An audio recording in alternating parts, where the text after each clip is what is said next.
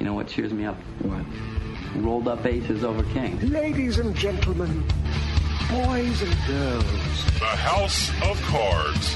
Today, the game is different. With author and professional poker player Ashley Adams. Okay, you have some skill.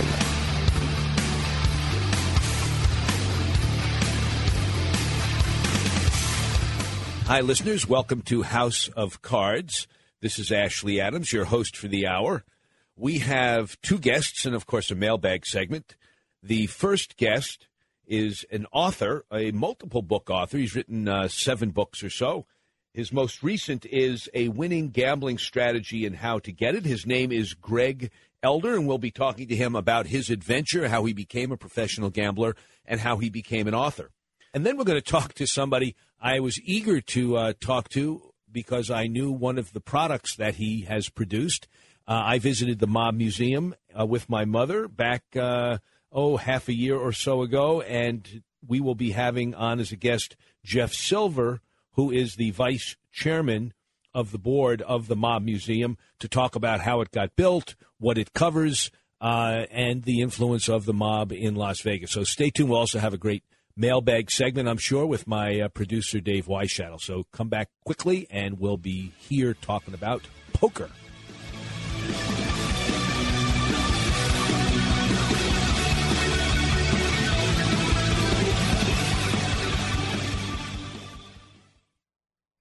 We'll be back with more House of Cards right after this. But I gotta ask you, is there anything better than watching football on Thanksgiving?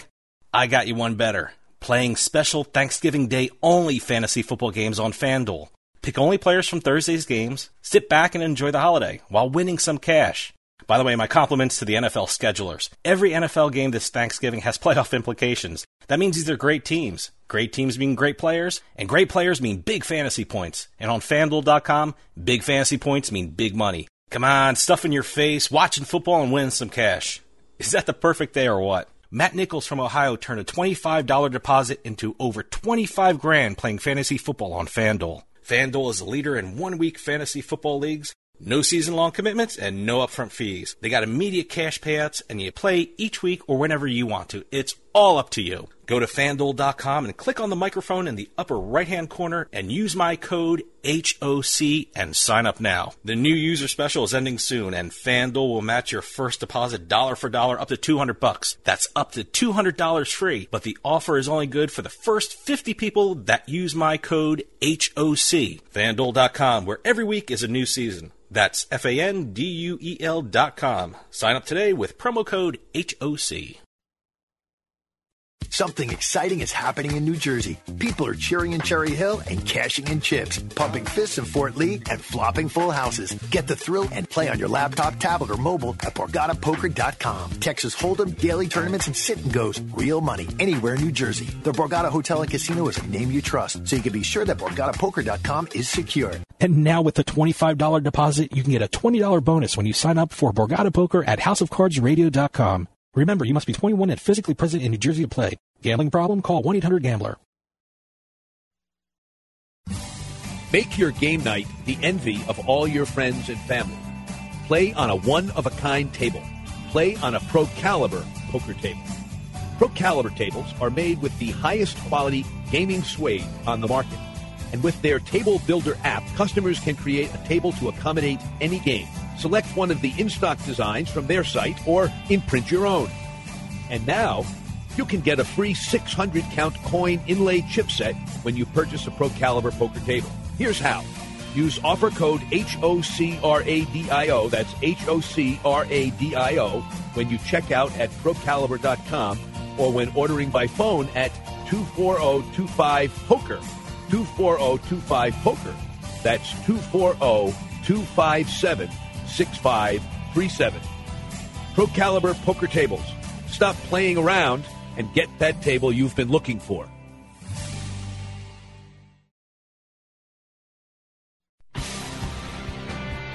Hey, this is Dave from House of Cards, and I just wanted to take a minute to tell you about Jersey Man Magazine. Whether you're born and bred in Jersey like me, or even from Jersey but live somewhere else, Jersey Man is the perfect magazine for you. Health issues, state business news, sports, food, you name it, Jersey Man talks about it in a fun and informative way. They even host their own networking events where you can meet and greet other community members and professionals. With contributors like Bill Lyon, Stan Hochman, and George Anastasia with his own mob scene column, Jersey Man covers our region like no one else. Check out their website, jerseymanmagazine.com, for more information and some really cool Jersey Man merchandise. Jersey Man's available at most major newsstands, and you can even subscribe online. That's jerseymanmagazine.com. Jersey Man Magazine.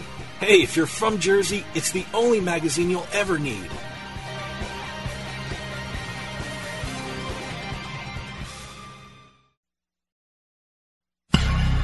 You're listening to the House of Cards. Whoa!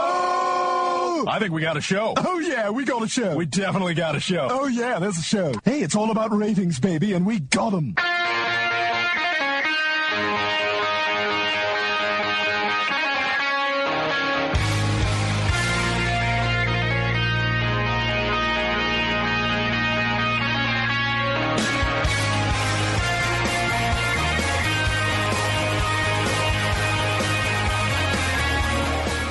Welcome back, listeners. This is Ashley Adams. You're listening to House of Cards. As promised, we have a guy who's going to be a guest on this show right now who has, I think, a fascinating personal story to tell. He's an author, he's an educator, he's a very, very interesting guy. I'd like to introduce him. Greg, are you there? Yes, sir, I am here. Our listeners, we're talking to Greg Elder, who is the author most recently of two books. One is Gamblers Fight Back a professional gambler's journey of how to survive and thrive in the casino, and then a winning gambling strategy and how to get it. Now, Greg, these are not the only books you've written, are they? You've written at least one more, I believe, right? Yes, actually, I've written nine. Um, these are my two, what I like to call my two foundations. Um, the Gambler's Fight Back is more of my journey as a professional gambler, and it's sort of like a memoir and I go through the different uh, techniques I used as an advantage gambler. Whereas my most recent book, The Winning Gambling Strategy, is geared more towards the average gambler and what they can do um, to basically lower the casino's advantage and not take you know hundreds of hours of practice to do it. All right, let's start with your journey because I think that'll help uh, people understand who you are and why you're doing what you're doing. Tell us your story of how you became to become a professional gambler. Well, I had always been, you know, fascinated with the mathematics behind gambling, um, and I had studied it from the time I was probably 18 years old. Read books, uh, watched movies, and had always heard that it was possible, indeed, to be an advantage gambler. I got to a point in my life where I was at a, in a profession actually selling insurance, and I was absolutely miserable. At the time, I had a wife and, and daughter, which I still do, but um, I was unhappy in the job, and I simply walked out. And I was determined to do something that I was absolutely passionate about. And I had always been passionate about gambling, and not just gambling, but what is known as advantage gambling. And so I was determined to take all these theories that I had read in books and and the mathematics were sound. I knew the mathematics were sound, but was it indeed practical? Was it indeed possible to actually go out and do this? And that really intrigued me. It was risky. My wife thought I was crazy when uh, I told her what I was going to do, but uh, it was something. At I was at a point in my life that I needed to do it. Well, I want to stop you there because I want to put this in context because you are a very unusual guy. And I knew that when I read about how you were in your job as an insurance person right. and you decided to leave and you're looking out at the different options uh, that might be available to you. And I love the section of your book where you're talking about what else might you do. And you thought, hmm, let's see maybe I could become. Well, I was passionate about sports. Um, I've always had a little athletic skill, so I thought of becoming a professional bowler.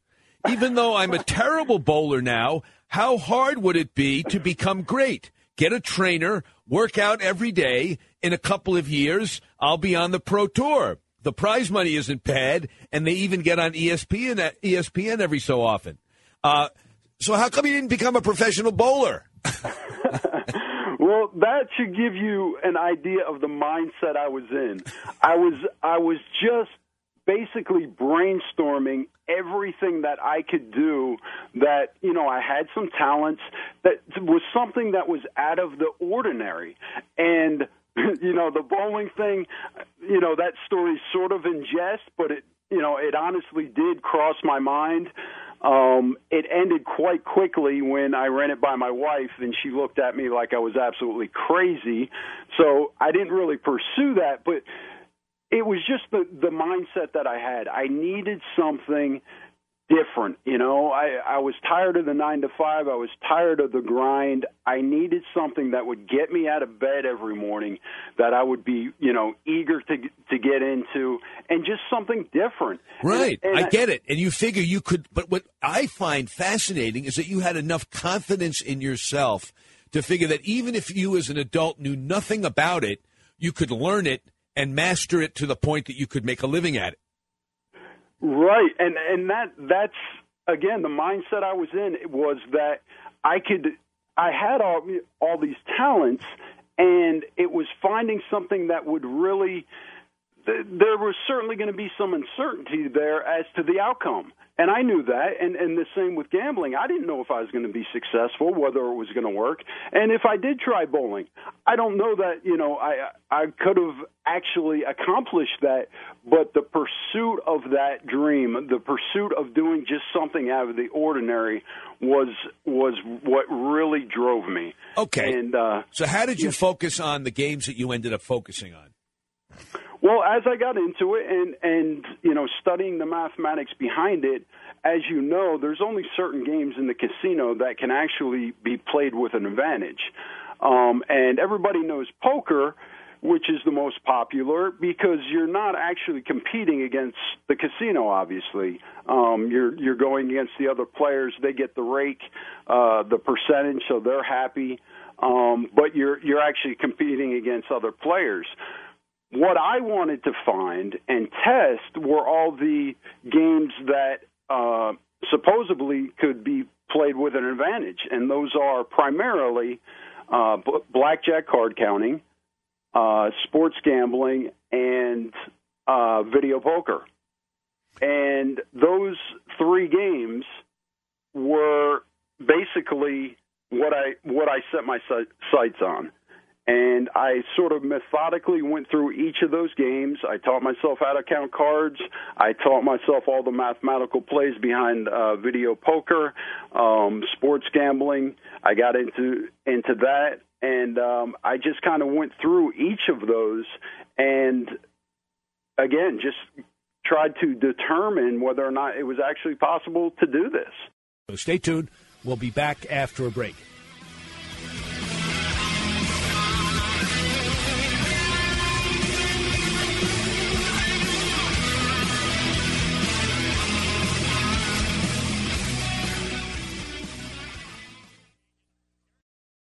Have you ever wanted something so bad that you do just about anything for it? Well, that's exactly how we feel about you. That's right. AdamandEve.com wants you so bad. We're giving you 10 free gifts with your first order. You heard me right. That's 10 free gifts to spice up your love life. First, you'll get a sexy surprise for her. Second, an adventurous toy for him. And third, a little something we know you'll both enjoy. Plus, you'll get six full-length adult movies on DVD. And number 10, free shipping on your entire order. That's 10 free gifts for you shy types who've never tried Adam and Eve before.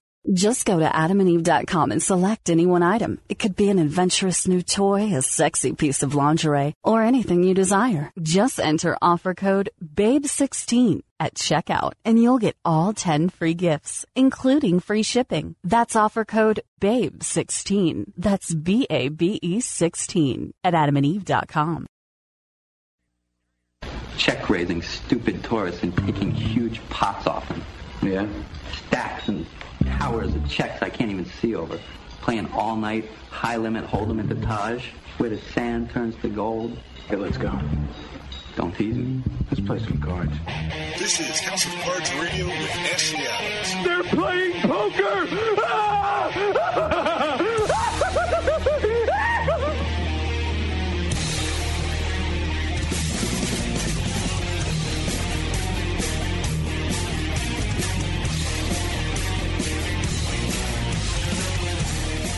Welcome back, listeners. This is Ashley Adams. You're listening to House of Cards. Our listeners, we're talking to Greg Elder, who is the author most recently of two books. One is Gamblers Fight Back, a professional gambler's journey of how to survive and thrive in the casino, and then a winning gambling strategy and how to get it. And how many hours of blackjack once you once you decided you were proficient? I'm not talking about the hours you might have played while you were still learning, but once Right. you mastered basic strategy and adopted a counting system that you thought you became proficient at, how many Right. hours of blackjack did you actually play in a casino? it, it's still at that point an ongoing uh, process because even once you you master it in in your home and once you get to the casino it's a completely different atmosphere and now all of a sudden you have the casino obviously looking out for card counters. And it's you know i i couldn't even count the the total number of hours but you know thousands of hours. And, it it does become become a, a bit of a grind. But again it's that cat and mouse game of you know who's watching me? Do they know that i'm counting cards? Is the you know are they is he getting on me? Um you know so it it was that con- constant um cat and mouse game that that does wear on you.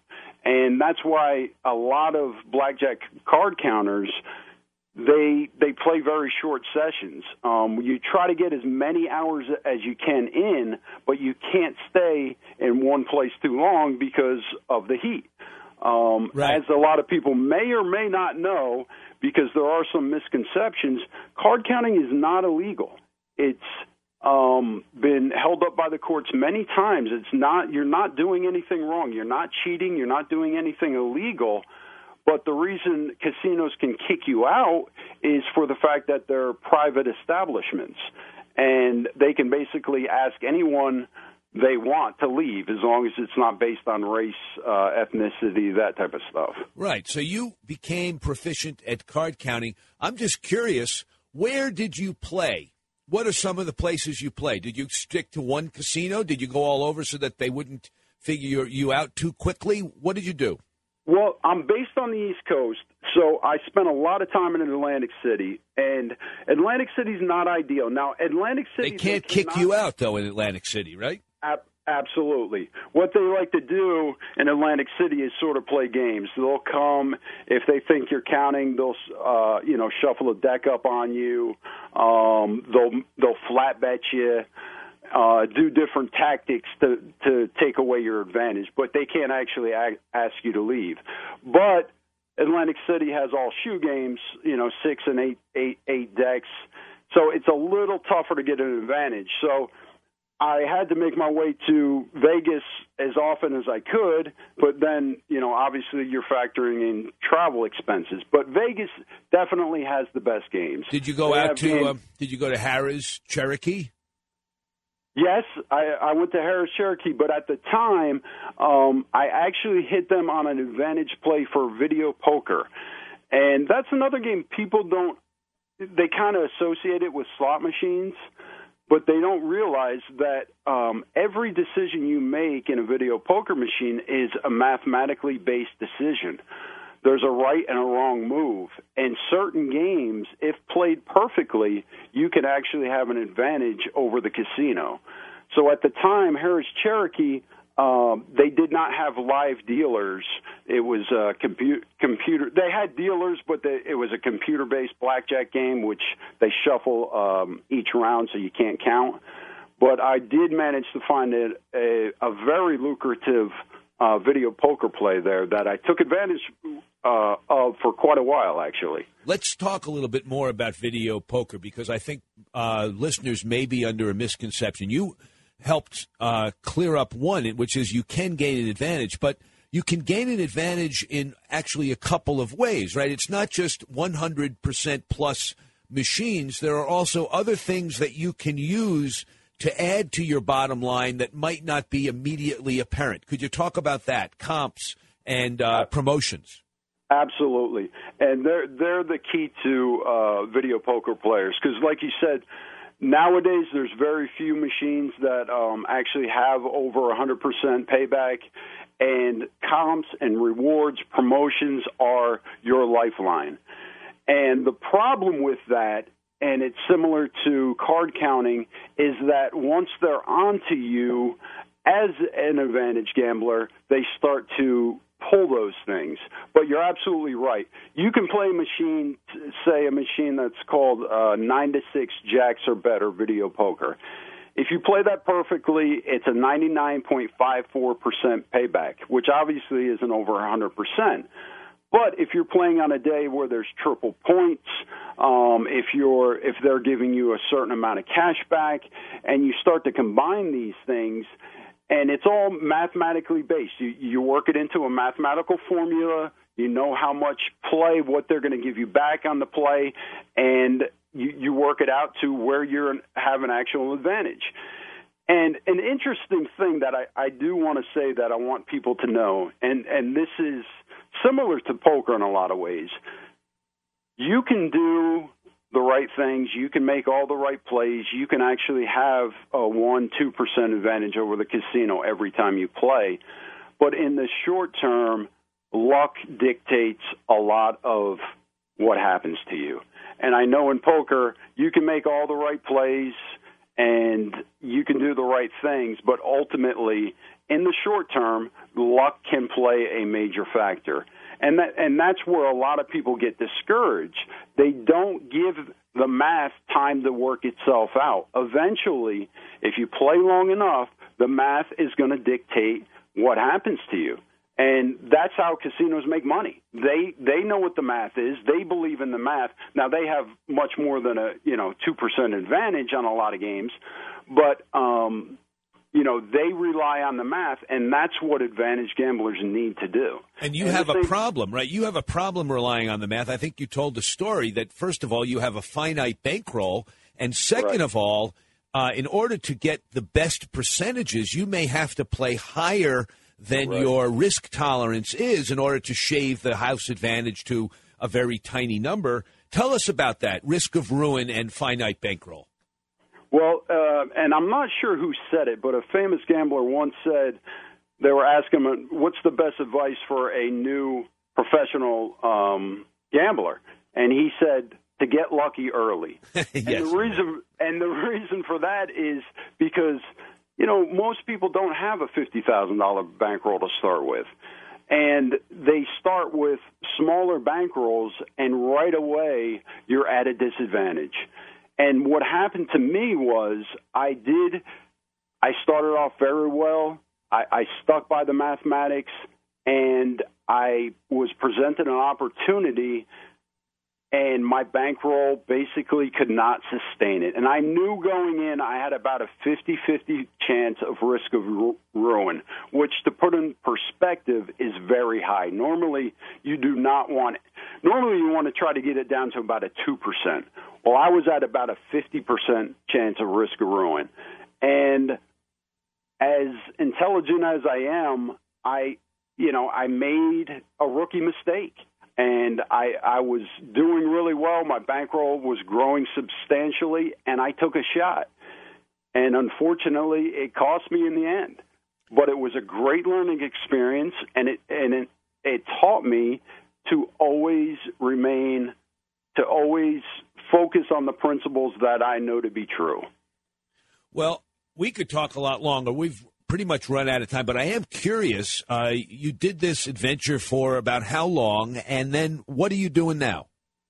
I did it for about a year. The the, the objective was to do it for a year to see what happens. And what happened along the way, interestingly enough, I started a blog just sort of out of fun and I started getting all these questions about, you know, how do you do this or how do you do that? And the blog soon turned into, um, you know, different writings and things like that. And next thing I know, I was writing a book, and I was offered a book deal, and that was my original book, which is uh, Gamblers Fight Back, um, about my journey, about my me- memoir. And from that, I've had, I mean, you know, tons of experiences as far as writing and uh you know, I had the opportunity to write this latest book, A Winning Gambling Strategy and How to Get It. And it's just turned into a lot of different things um, as far as writing, because people want to know. They they want to take all my experiences and the mistakes I made, the things that I've learned, and I try to put those so that they don't make those same mistakes. Well, I think they're both excellent books. I recommend them to somebody who doesn't really understand gambling and wants to learn some of the basics so that they lose money less quickly uh, when they're gambling and maybe even win some money if they can learn some of the advantage plays that you've outlined. You've been a very good guest, Greg, and uh, why don't you give us your website uh, where people can get a copy of the book as well? Absolutely. Um, my author site is simply gregelderauthor.com, and you can see all my books are on there, and they're all available on Amazon.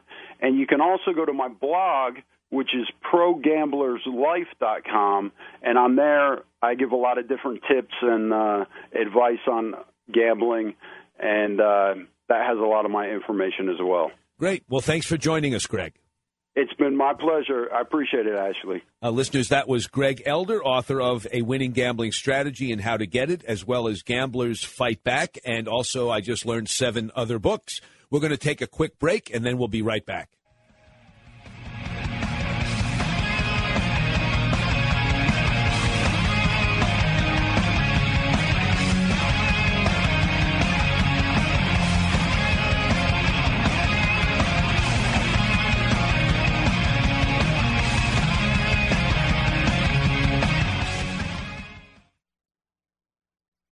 Attention taxpayers. If you've received a notice from the IRS or state, do not ignore it. It's also a big mistake to try and handle your tax problem on your own. If you owe back taxes, it's a fact that the government has the power to take everything you own, including your home, business, wages, savings, and your freedom. But here's the good news. There's a special toll-free tax hotline set up especially for you. This tax hotline will tell you about new programs that are geared to help you dramatically settle, reduce, or eliminate what you owe. But you have to call now. Take down this number or put it in your cell phone. But call 1-866-577-4680. That's 1-866 577 4680. When you call, you get free information on how you can reduce or eliminate back taxes, including penalties and interest. You can also be helped if you have unfiled returns, a tax lien, wage garnishment, bank levy, or if you've been entered into a payment plan but can't make the payments. Don't make the big mistake in thinking you can ignore or handle your tax problem on your own. You can stop the collection process immediately. Call this special tax hotline today for free info at 1 866 577 4680. That's 1 866 577 4680. 1 866 577 4680.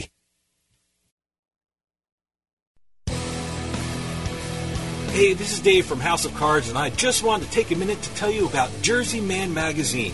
Whether you're born and bred in Jersey like me, or even from Jersey but live somewhere else, Jersey Man is the perfect magazine for you. Health issues, state business news, sports, food, you name it, Jersey Man talks about it in a fun and informative way. They even host their own networking events where you can meet and greet other community members and professionals with contributors like Bill Lyon, Stan Hochman, and George Anastasia with his own mob scene column, Jersey Man covers our region like no one else. Check out their website, jerseymanmagazine.com, for more information and some really cool Jersey Man merchandise. Jersey Man's available at most major newsstands, and you can even subscribe online. That's jerseymanmagazine.com. Jersey Man Magazine. Hey, if you're from Jersey, it's the only magazine you'll ever need.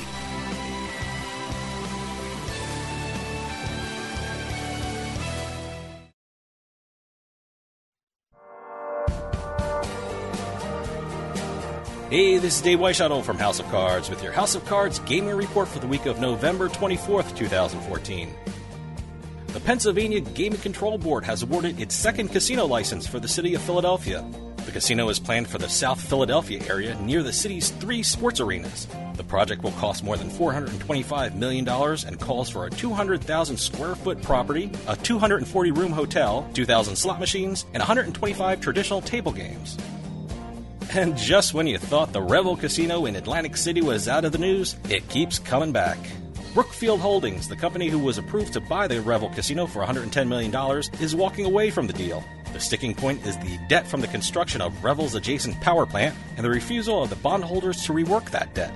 ACR Energy Partners was the group who built the power plant with about $158 million in financing. And finally, former Major League Baseball player Jose Canseco lost big at the poker table. Nope, not money. He lost his finger. Canseco underwent surgery last month after shooting himself in the hand, and the finger fell off while he was playing in a poker tournament. Canseco wanted to sell the finger on eBay, however, eBay refused, saying it has a rule about selling body parts. That's quite a little existence you've carved out for yourself, Jose. Have any news or tips regarding casinos, gaming, or legislation? Send us an email at newsroom at houseofcardsradio.com and follow us on Twitter at HOC Radio.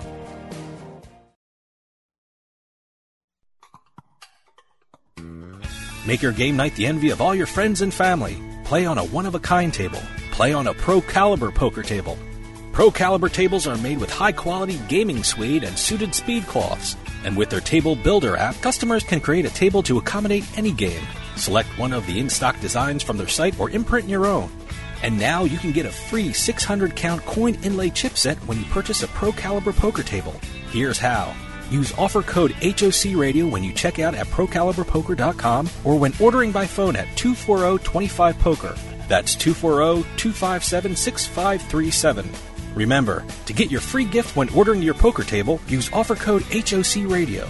That's H-O-C-R-A-D-I-O. Order by phone at 240-257-6537 or online at ProCaliberPoker.com. Pro Caliber Poker Tables. Stop playing around and get that table you've been looking for.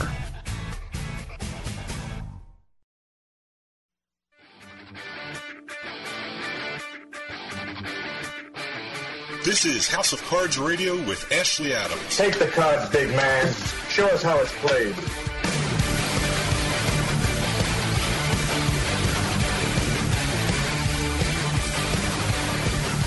Welcome back, listeners. You're listening to House of Cards. I'm Ashley Adams. And if you listen to this show fairly regularly, you'll know that I am a regular visitor to Las Vegas, Nevada.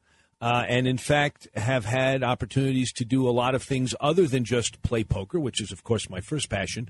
One of which was to visit uh, a great museum called the Mob Museum that I wouldn't say is a tribute to the mob in Las Vegas, but it's certainly a wonderful collection of uh, interesting exhibits about the mob and their history in that city. So we decided to have on somebody who is intimately familiar with this museum. In fact, he is the vice chairman of the board of the nonprofit organization known as the Mob Museum. His name is Jeff Silver. He's an esteemed attorney of long standing in Las Vegas, also a former regulator who has had experience with the casino industry for many, many years. And here he is. Jeff, are you there?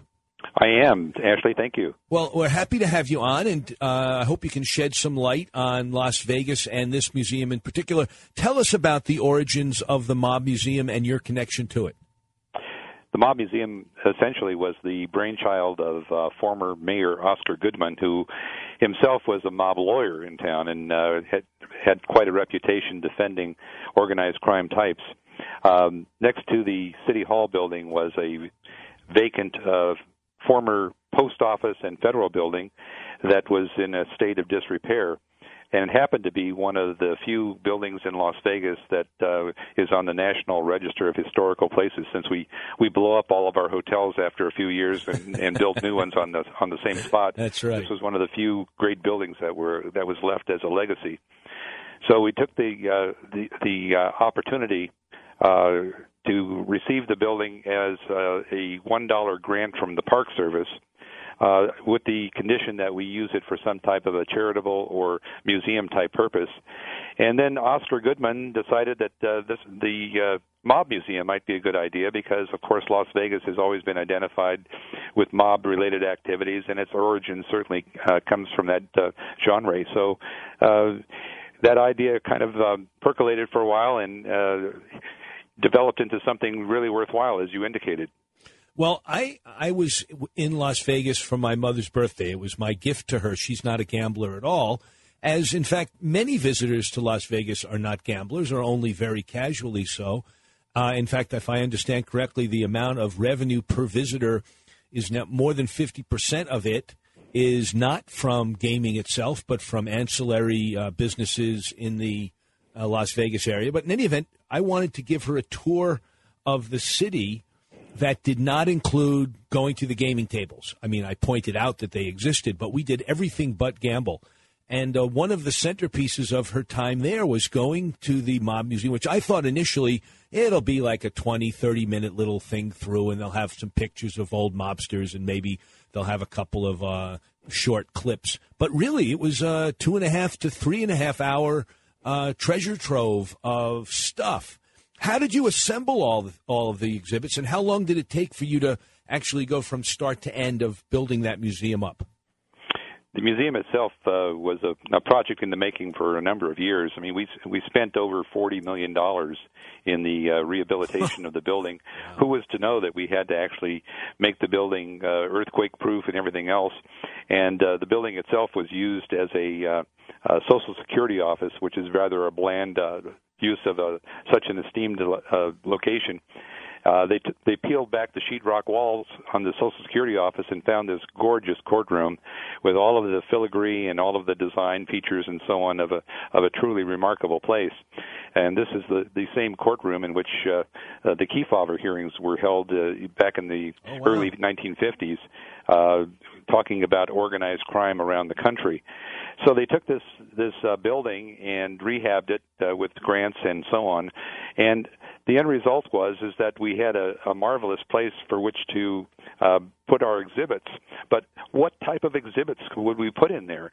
We uh, retained the services of Dennis Barrie, and you may remember that name from the Spy Museum in Washington D.C as well as the Rock and Roll Museum in Cleveland, Ohio, which is now a hotspot, I guess.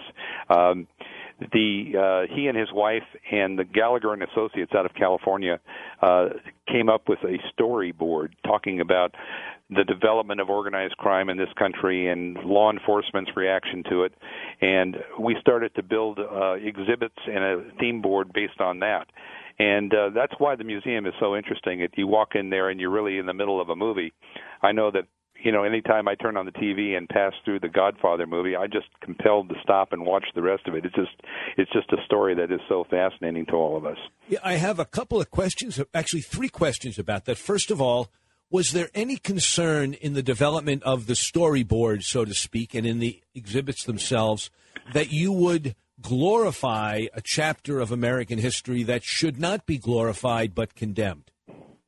Well, I, I know that that was one of the major concerns that all of us who were uh, sitting on this board of uh, directors uh, thought about. And, and, and indeed, uh, when the Mob Museum opened, there were a number of judges that decided not to uh, to go to the opening party because they thought that they were some way uh, stamping their approval on organized crime. But as you know, the, the museum is really known as the National Museum of Organized Crime and Law Enforcement.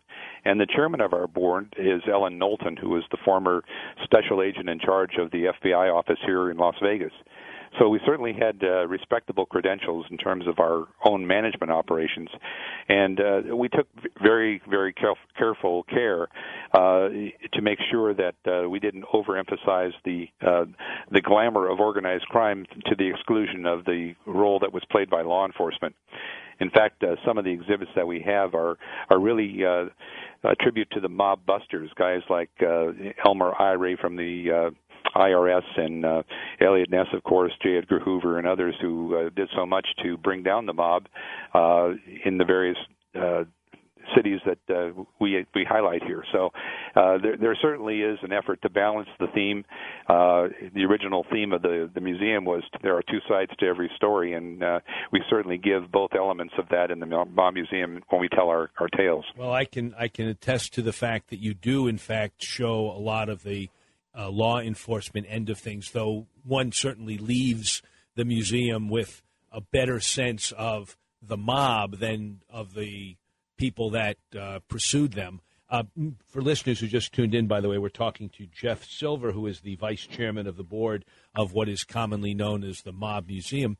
Uh, the, my second question along those lines is Did any of the families formerly known as the mafia families, did any of them or their descendants contact you about, you know, renting out the place for family to or for a, a group to come visit en masse? I mean, was there any of that that went on, as far as you know? Not specifically for a family reunion, no pun intended, but it was certainly uh, the the kind of thing that uh, allowed us to attract contributions, uh, donations of memorabilia from various descendants of people who were highlighted in the in the museum in one form or another. Uh, we, we know we've got we've got artifacts from those individuals uh, that want to at least share a bit of the memories that they had. Uh, usually, the children of the uh, of the people that were involved, uh, wanting to to perpetuate at least the reputation and the uh, uh, the glory uh, of their parents. So, did you, uh, did you have any opposition from? Uh, and I don't mean to be disparaging to any particular ethnic group, but did like an Italian American association uh, go after you for unfairly portraying an ethnic group? Was there any of that? Well, certainly there was a commentary by uh, various officials in in uh, organizations that are designed to protect the reputation of a certain ethnic group uh, from being besmirched. But you know, when they when they came over and actually visited the museum, saw what we were doing, uh, the attitude complete, completely changed. Uh, they they understood that this was a uh, an effort on our part to uh, at least perpetuate and memorialize uh, uh, an important part of Las Vegas's history, and in, in fact the history of our country. Uh, talking about things such as prohibition and and uh, the the rise and fall of organized crime in this country is an important story to be told, and it certainly is is one that's very compelling. I know from my own perspective, I I grew up here in Las Vegas in the 50s and 60s, and I saw you know organized crime involvement in the various hotels, and then I became a regulator as a member of the state's gaming control board, and we were embarking on a, a, a quest to remove organized crime from our casino industry and that included the fact that there were people being killed almost on a weekly basis in various cities around the country as they tussled for uh, control rights to uh, various properties in Las Vegas and various activities that were going on here. Uh, when I was on on the control board, for example, uh, there, I had people that came uh, to see me one day and uh, uh, wanted to give me information about how skimming was going on at uh, one of the hotels, and and I took the information down and I said, I hope you weren't being followed over here. And the guy said, No, I was very careful, and uh, that was the last anyone saw of him. Uh, his car was found at the airport two weeks later, and he hasn't been seen since. So you could see that the people that were involved in this, uh, they definitely played for keeps. Uh, absolutely, and I just want to reiterate that uh, this is a great museum. We have about a minute and a half left. I want to ask you something you may not know, but I am curious. Would you say the influence of the mob is 100% gone from Las Vegas? Are there any vestiges still left? And if so, in what ways? Well, I don't think there are any vestiges of the mob per se as we knew it and as, is characterized in the museum, but certainly we're in the process right now of cracking down on money laundering and uh, and bribery, uh, illicit activities from around the world. Uh, this has definitely been a, a global problem, and uh, we had uh, you know arrests fairly recently about a group that set up in one of the hotels and was taking illegal wagers on a, a World Cup event, uh, and supposedly the individuals were involved with some association with a with a triad in in uh, China. So uh, we're seeing all kinds of of uh, ancillary activities that are not associated with hotels, uh, but in fact are are uh, still out there in attempting to take advantage of the casino industry here. I see. Well, give your website uh, to our listeners so people can read more about what you have to offer, your hours, and the like. Well, I, uh, the website is www.themobmuseum.org, and I would invite everybody who is going to be in Las Vegas uh, in, in the uh, late September timeframe uh, to come and listen to, to one of our many uh, uh, programs that we have. We're talking about border insecurity and the Mexican car- drug cartels and their threat uh, to America. That's going to happen on September 23rd, but we have these uh, periodically throughout the year, and it's a very interesting opportunity to, to learn more about uh, what's going on in the world in terms of, of uh, the criminal activities. Okay, I think that would be a great time to be out there. Also, the weather is much nicer toward the end of September than it is now in the middle of July when we're taping the show. I have actually just one other question occurred to me there is not a museum of similar proportion in Las Vegas dedicated to gambling. And I'm wondering if you, as somebody who's on the board of this incredibly successful mob museum, have heard anything, if there's been any talk about trying to get a museum that is dedicated to gambling and all of its different forms and aspects and the history of it in Las Vegas and around the world. Well, you know, Ashley, this might be something that you and I can team up on if you want to talk about it further. But uh, uh, you're right; we we don't have any uh, edifice itself that uh, is a tribute to it. But uh, I'm sure that that might be something as the gaming proliferates around the country that we might want to consider. Okay, fair enough. A good diplomatic answer from a diplomatic guy. Thank you, Jeff. We've appreciated having you on. My pleasure. Okay, listeners, we're going to be back after a quick break.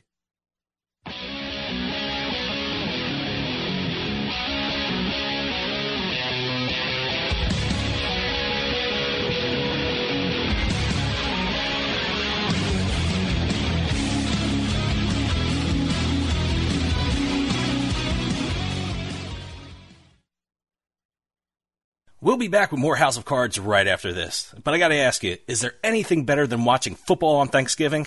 I got you one better. Playing special Thanksgiving Day only fantasy football games on FanDuel. Pick only players from Thursday's games, sit back and enjoy the holiday while winning some cash. By the way, my compliments to the NFL schedulers. Every NFL game this Thanksgiving has playoff implications. That means these are great teams. Great teams mean great players, and great players mean big fantasy points. And on FanDuel.com, big fantasy points mean big money. Come on, stuff in your face, watching football and winning some cash.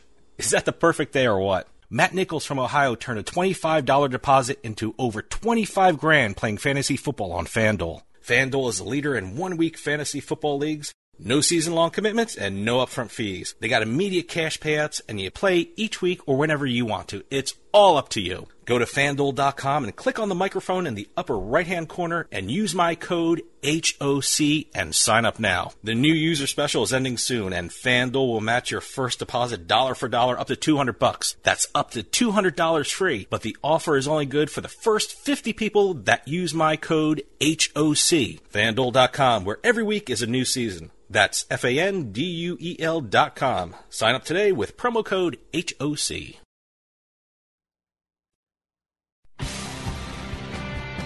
Hey, this is Dave from House of Cards, and I just wanted to take a minute to tell you about Jersey Man Magazine. Whether you're born and bred in Jersey like me, or even from Jersey but live somewhere else, Jersey Man is the perfect magazine for you. Health issues, state business news, sports, food, you name it, Jersey Man talks about it in a fun and informative way. They even host their own networking events where you can meet and greet other community members and professionals. With contributors like Bill Lyon, Stan Hochman, and George Anastasia with his own mob scene column, Jersey Man covers our region like no one else. Check out their website, jerseymanmagazine.com, for more information and some really cool Jersey Man merchandise. Jersey Man's available at most major newsstands, and you can even subscribe online. That's jerseymanmagazine.com. Jersey Man Magazine. Hey, if you're from Jersey, it's the only magazine you'll ever need.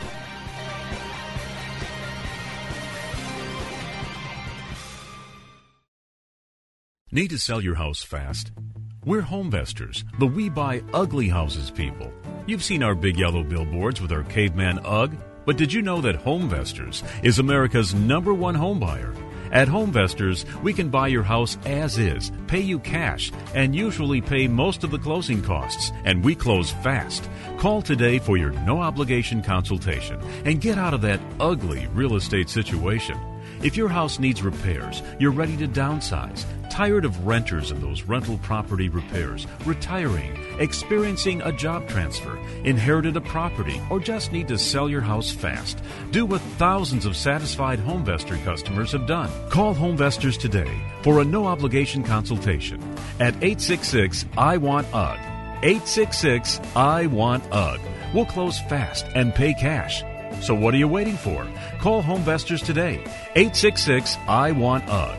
866 I Want UG.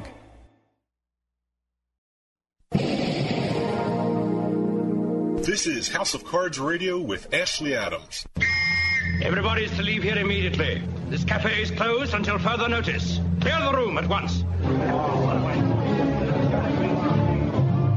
How can he close me up? On what ground? I'm shocked, shocked to find that gambling is going on in here. You're winning, sir. Oh, thank you very much. Everybody out at once.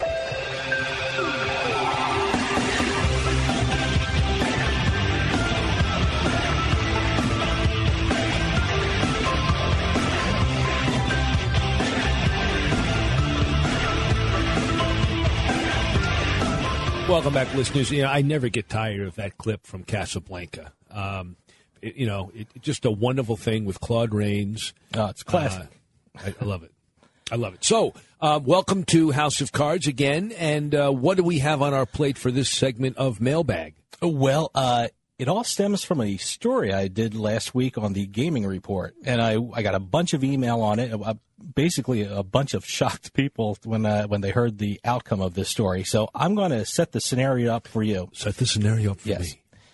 You're in the middle of a casino. In the middle of a casino. You look down. I look down and I see a hundred dollar chip. A winning two hundred dollar uh, ticket. Okay. What do you do? Uh, let's see. Let, if I'm at Foxwoods, I take the two hundred dollar ticket and I go up to security and I say, "Excuse me, sir." Somebody appears to have dropped this $200 ticket. Is there any way to ascertain whose it is? Well, you're a better person than I am because I would have done exactly what the person in this story did. Really? He found the ticket and he cashed it. So, oh I mean, I mean, you know what? Yeah. Oh my God! Yep. And what happened? He was charged with a crime. What's the crime? Get this one. This is in Pennsylvania. Theft of mislaid property. So if I found a cell phone and kept it, uh, apparently, Th- this is what happened. The person who lost the ticket later on called the police and said, "You know, I lost my two hundred dollar ticket." And they went back and took a look at the cameras, and they found that this gentleman picked up the ticket and cashed it. And later on, he was charged with theft of mislaid property. Well, By the way, this this was in Harrah's, Philadelphia which is actually not in Philadelphia. It's in Chester, but right. It used to be called Harris, Harrah's Chester. Chester. but for marketing reasons. Well, you know, that's it does raise some ethical questions that I have pondered. Um, I actually have some experience with stuff like that. Okay, great. Um, first of all, lest any lest anyone think I am more virtuous than I am. You talked about a ticket. I have found chips Mm-hmm. in poker rooms. Okay, and. Um, do you think there's a difference between the? Oh, absolutely. Because so? I assume that a ticket is identifiable. Okay. That one could determine whose card was in the machine, which evidently they did in Apparently, order to track yeah. it down. And I would think that it, it's traceable. A chip, well, here's what happened to me. I mean, I found $1 chips, $5 chips, and unless you absolutely know who dropped it, you just keep the damn chip. I mean, it's no Yeah, big deal. yeah. I've also found $100 bills uh, and just kept. I mean, I found a hundred dollar bill outside on the curb, and I just kept it.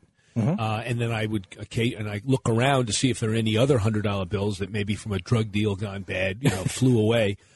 But I have found wallets, and I have found billfolds, and I have found envelopes with money in them. Wow, a where lot do you of go, money. man? I've- well, I found one on the Long Island Railroad. I found a business size envelope that had about eleven hundred dollars in cash. okay. and this was in the nineteen seventies and I kept the money. It, there was no identification, but I called the train, the LIRR information number, Yeah. and I told them that I found an envelope with a considerable amount of money in it, and if somebody made a claim, I would be happy to talk to them to determine whether I thought that they were the rightful owner and to return it. And in fact, a woman called up, said it was all her Christmas money, and uh, we ended up delivering it to her, my friend and I, and uh, did not ask for any reward, and were offered one but didn't take it. And when I found a wallet, I immediately returned it to the Mhm. owner. But when I found, I was at Foxwoods during the first year they opened. They had the World Poker Finals, which was their equivalent of the World Series of Poker. And during that, they had a lot of big cash games. And I saw a few players walking from one big cash game to another. Apparently, their game broke and they were consolidating tables. And somebody in this throng of two or three players dropped a green chip, a $25 chip, uh-huh. on the felt in the poker room, on the carpet. And I saw it fall, and I walked over to it, and I picked it up, and I was going to be a hero and say, Here's your $25 chip. Yeah. But then I realized I didn't realize whose it was, and I would have had to have said, So who dropped a twenty-five dollar Yeah, chip, and yeah. four hands would go up, and then you have it. So I just kept it. So, but if it was a if it was two hundred bucks and it was some way to identify who the owner was, I, I would absolutely try to. It's not mine. Yeah. Um, you wouldn't though. You would keep I- it. You know, what? a couple emailers said, you know, if this guy was clumsy enough or didn't care enough to hold on to his two hundred dollar ticket, then serves him right. You know, finders keepers and something like. So um, you know, but a couple emailers also brought up a great point, and I want to ask you because you've been to casinos around the country, around the world. Is there anything posted in the casinos that says you must return found tickets? No, not that No. I've seen. Well, shouldn't the- it be? If it's a crime, shouldn't it be posted? I don't know, is there anything that says must return lost wallets? Yeah, yeah. well. Is there anything that says um, must not reach into the pocket of the person next to you and take their cash? Uh, I think some things are fairly self evident. One is that if you find money, uh, if there's any way to trace it, maybe you know the person wasn't. They were charged with the crime. Yep, charged they were with the just ordered to. Well, maybe no, they no, did no, that no, as a no, strategy. no. to no, get them no, pay no. it back. The, uh, the the person offered to uh, pay the money back, and they said no, it's too late. The state police of Pennsylvania said no, you're charged with this. You have to go to court. Wow. Well, So- I don't think that's right. I think that uh, you give a person a free pass first time. They didn't know it was an offense. They thought it was like finding money. Um, you know, I I don't think I, I can't be too sympathetic with the courts in that one. I think you got to give somebody a free pass. Yeah, that sounds. Anything Yeah. else going on? Yeah, we actually got a question about the World Series from Jerry from Nixon, Nevada. Not sure where that is, but uh, it's in Nevada somewhere. I do not recognize any of the names at the final table. Is not having a big name at the final table good for poker? No, of course not. I mean, it's always better to have somebody that the casual player recognizes. But tell me the last one that we had a, ca- a player that a casual person would recognize. Couldn't remember. There you go. Um, I for, for the, at least the last five years, I don't think. Mizrachi was in one, Was wasn't he? he? When- Uh, last year or two years ago, I think there was one name, and then uh, Tran, J.C. Tran, Tran, yeah. was in one. But I don't think, frankly, I don't think that generated a ton of interest. You know, oh, I got to go see how. I think the final table has been largely anticlimactic. Climac, climactic, yes, anticlimax, yes. I uh, and I don't get why the and we'll talk to Seth Palansky Yeah, about this. yeah. I don't understand why there isn't more of an effort to get these guys out in public among the non poker playing public, Mm-hmm. casual observer, to make personalities of them, maybe even to have a couple of preliminary matchups, maybe even like a. They used to do stuff, uh, competitions of stars, uh, like right. different types of athletes would have some competition. I mean, they could do all sorts of interesting stuff. They could have them take intelligent tests to see who would score highest, or have them play uh, with with kids or with celebrities just to get their names better known. That's a great point. You know, they should do like a tour of the different poker rooms in different, you know, Yeah. states, and kind of like barnstorming across. Yeah, Barnstorming. go. they play the local champs. You know, you can have the the final nine against the local nine. Yeah, and that's they a great could idea, have yeah. a tournament. Uh, you know, just for charity, raise money for charity. People, you back which horse you want. You have people bet on uh, which team you think would do better. Now, of course, how do you get these guys who have lives and Yeah. who do other things to commit to do that?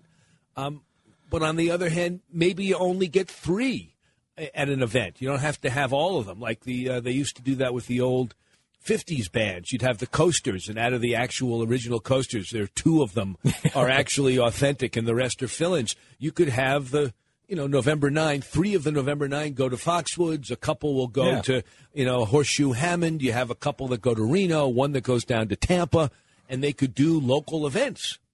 I think it would be great. It boosts ratings for the final table. I'd think so, but I, they don't seem to care so much about ratings. Um, they care about the. I know ESPN does. You'd think they Yeah. would, but in any event, somebody to ask Seth Palansky when we talk to him. sounds good. All right, listeners, that's the end of House of Cards. I know you wish there were more, but uh, you'll have to come back next week. Until then, goodbye and good luck.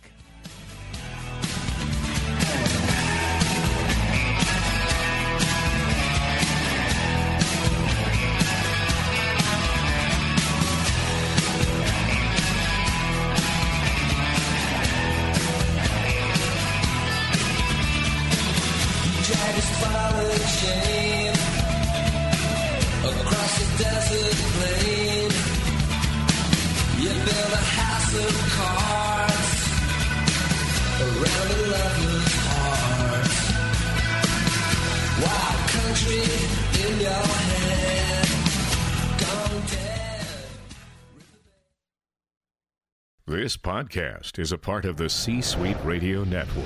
For more top business podcasts, visit c-suiteradio.com.